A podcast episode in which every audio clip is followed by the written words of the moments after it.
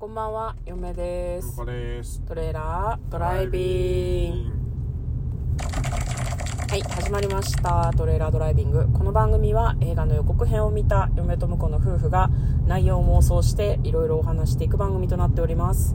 運転中にお送りしているので安全運転でお願いします。はい、今日もトレドラメインスタジオの方から映画の妄想をお届けしたいと思います。はい、今日妄想する作品はこちらです。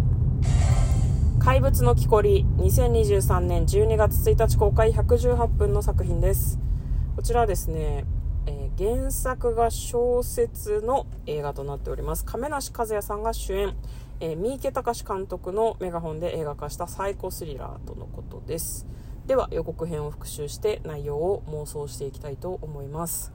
なんか亀梨和也さんが演じている弁護士がですね超サイコパス野郎なんですね。サイコパスっていうか目的のためなら殺人も厭わないって言ってたんだけどそれはもうサイコパスっていうか弁護士の皮をかぶった殺人鬼ではってちょっと思ったんですけど、うん。人を殺していたので。正解です。ね。ね、だからまあその人が出てくるんですけどその人のことを狙う殺人鬼が現れるんですよ、ね、だからその殺人鬼に殺されそうになりつつその殺人鬼が起こした事件の謎を解いていくみたいなことなのかな？なんかねあの染谷翔太さんはい。とかも出ていてその人が検視をする人なのか警察なのか亀梨さんと同じぐらいサイコパスっぽい人のような感じの演技をしていてなんか仲良さそうだったよね。ワンチャンサイコパスしか出てこない映画なんじゃないかなっていう夢を持ってるんですけどで亀梨さんに恋人なのかな？吉岡里帆さんとかあと刑事役の七尾さんとかいろんな俳優さんが出てくるようです。では内容の方妄想していきましょう。トレーラードライビング。だ全員サイコパスなんじゃない？出てくる人？そう何人か普通の人いないとおかしくなっちゃうかなそうそうそうそうそう。そうだと思いますよ。まあでもサイコパスの、この、なんか目的、サイコパスって、その、僕らが知ってるのだと、岡田敏夫さんとかさ、自称サイ、自称なのかわかんない。本当なのかも自しれないけど。称自称なんです一応自称サイコパスですけど、うんやっぱこう目的のためには手段を選ばないっていうので、うん殺人はあくまで手段であって何か目的があるわけね。目的が別にあるんだと思うんですよね。うん。でまあそういう意味だとその目的のために染谷翔太さんも多分サイコパス寄りでうん。あのー何その検視であの亀梨さんにたどり着かないようにうまく調整してるんだと思うんですよね。うん。なんか反社会的なことをやるのも別に平気みたいな。人の痛みがわからない自分そうか自分わからないいことはないんだと思うんですけど、ん。岡田さんの動画を見ている限りでは、うん、なんか傾向理はあり解はそうだけどできるけどな共感しないみたいな感じあです共感能力が著しく欠如してるのがサイコパスじゃなかったでしたっけ？わかるけど共感はできないみたいな。わかるけど共感できないし、うん。そのなんだろうな普通だったらこうその2つ並べた時に迷っちゃうようなところもうん。目的至上主義でうん。あの普通の人が選ばない選択肢選んじゃうとか、うん。迷わずその亀梨さんが人を殺してる様子とかね、うん。弁護士で人を殺さなきゃいけないパターンって一体何なんだろうね。自分の弁護に邪魔なやつ証人とかを殺してるみたいなこと。証人を用意するのって弁護士だよね。うん。誰を殺す必要があるのよだからあれなんじゃないですか。あのそれこそ凶悪犯とかの弁護を主に担当してて。やりたくないから殺してるの。あやりた負けくないってちゃうから。いうかうん。あの調べてった結果白じゃないって分かったやつを殺してるんじゃないの。あだからそういう意味だとちょっとなんだろうなダークヒーローみたいな感じなのかもしれない。まあ、目的としては自分の弁護士としての経歴に傷をつけたくないみたいなところはあるかもね。そこまで最なんだろうなダーク寄りの理由じゃなくてうん結構なんかもう本当にまっすぐ正義を全うしたいみたいあー悪いやつ。な証拠を揃えた結果、うん。うん自分でわざと怪しいやつを弁護をしてきちっと証拠揃えてうん。間違いなく白だって分かったら殺さないんだけどうん。あのグレーとか黒だったらもうやっちゃうみたいな。弁護するに値しないから。弁護するに値しないからっていうよりはこいつやってるからでも法的には裁きを受けないからうん。あのやっちまおうって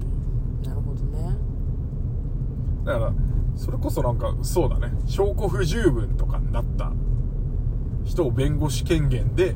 まあ、弁護士の仕事は普通にしつつうん。弁護士権限で昔の事件とかの資料を取り寄せて、うん。でそれであの証拠不十分だけど明らかにやってるってなったやつの証拠を自ら集めて殺してるんじゃないかな、なるほどね。そうか。そ掃除屋的な感じだ。な若干いいもん的に描いててもいいかなと思いましたね。そういう意味で、うん。なんか普通に恨みは買ってそうだけどね。そんなことしてたら。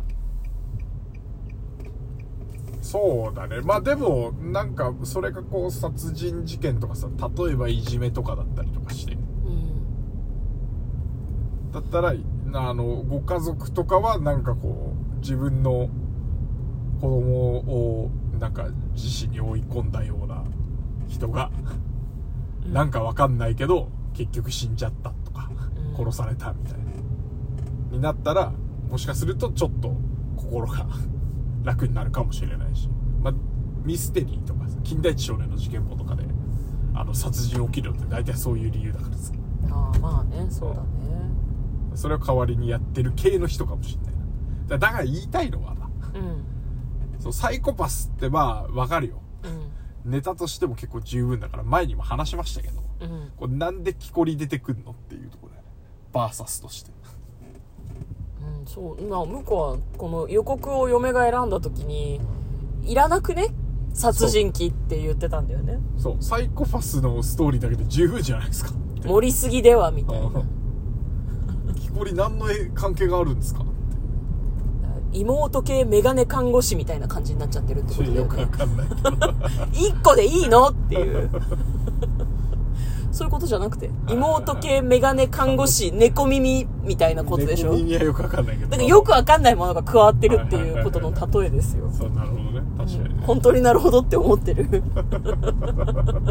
やでもそういうことですよね、はい。だからそういう意味だと木こりも正義のためなのかもしれないですね、だからやっぱり人を殺しちゃうってリスクがあると思うんだよね。どんなにダメなやつでも嫌なやつでも家族がいたりその人を大切に思ってる人がいる可能性あるじゃん。そうじゃない人もいると思うけどその人たちのその亀梨君がまあ本人はそう思ってなくても粛清してしまった人たちがいるわけじゃないですか、うんその人たちの家族とかの復讐で木こりが来てるのかもよ、はいはいはい。すごい正義のぶつかり合いかもしれないですね自分なりのね。そうそうそうそう 自分目線のね。木こりの方はそんな感じでいやいやいやいやいやいや証拠不十分だからって殺したら飽きまへんでっていうつもりで亀梨君を狙ってるかもしれない木こりの中身刑事の七尾さんがいいと思う。ああなるほどね。でもなんか怪力そうじゃなかった怪か物っていう怪力なんですよ七尾さんは。とてもそのようには見えない、まあ、強そうだけど。華奢でいらっしゃるからね七尾さんが中身でもいいし、まあ、吉岡里帆さんでもいいけど。なんだろうな。それぞれの正義のぶつかり合いの話ってことね。実はっていうそのなんかホラーホラーチックなうんうんサイコスリラー的に見えてうんうん。めちゃくちゃお互い正義をぶつけ合ってたみたいな迷惑な話だけどね。この刑事の七尾さんは警察の中の人だから、うん。あの司法司法というかそういうそういうのにちゃんとルールにのっとってやらないで死刑っていうのは死刑私の刑っていうのは許されてないからっていうので、なんかその亀梨君を止めようと。だとすると七尾さんも死刑をしてることになるから自己矛盾になっちゃいますよあ確かにね。そうだね。確かにな。サイコパスってそういう矛盾なさそうだもんねだから七尾さんもサイコパスだったまあそうね。うん。サイコパスだったらまあそこはなんか自己矛盾しない。そうだよね。警察としてだったらね。うん。警察は人を殺したりしないもんな普通に考えてな。じゃあやっぱり第三者なのかね。そう別な弁護士とかね。別々な弁護士。弁護士会はやべえなっていうだけの話にならなんか。まあ、せっかく弁護士出てきたらまあ検事とかがいいかもしれないですね。ああ検事とか裁判官とか。あー。さばくのは俺が決めてんだよっつって。邪魔すんじゃねえって言って、司法の考え方からかなり外れてると思う。やばい人しかいねえみたいになるけど。ねえ。ちょっと七尾さんが木こりいいと思ったんだけどな、ああとはその本当になんかその亀梨さんが手下してきた中のうん。どれか一つが一つのなんかこうなんだ犯人寄りのというか。うん殺されちゃった側の人が亀梨さんに純粋に恨みを持ってるとかでもいいかもしれない、そうね。まあじゃあ最終的には2人で戦って終わりかな。どっちか倒されるのかな？バーサスになってるけど。どうどうだろうな。どっちか倒される。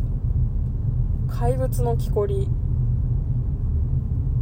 怪物の木こりサイコパス VS 連続殺人鬼。あでも連続でやってるんですね。そうってことは亀梨さんだけがターゲットな感じじゃないです世界中のサイコパスを殺してやるっていうサイコパスなんじゃない？でもねポスターにね七尾さんとね、吉岡里帆さんがいるからねどっちかだと思うんだよな。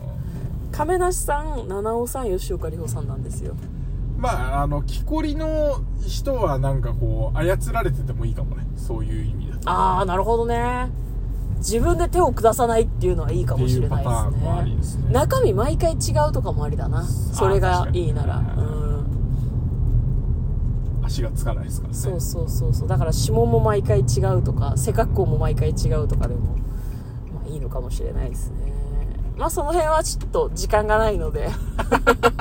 あ皆さんも妄想してみると面白いですよ。ということで嫁とトレーラードライビングまったね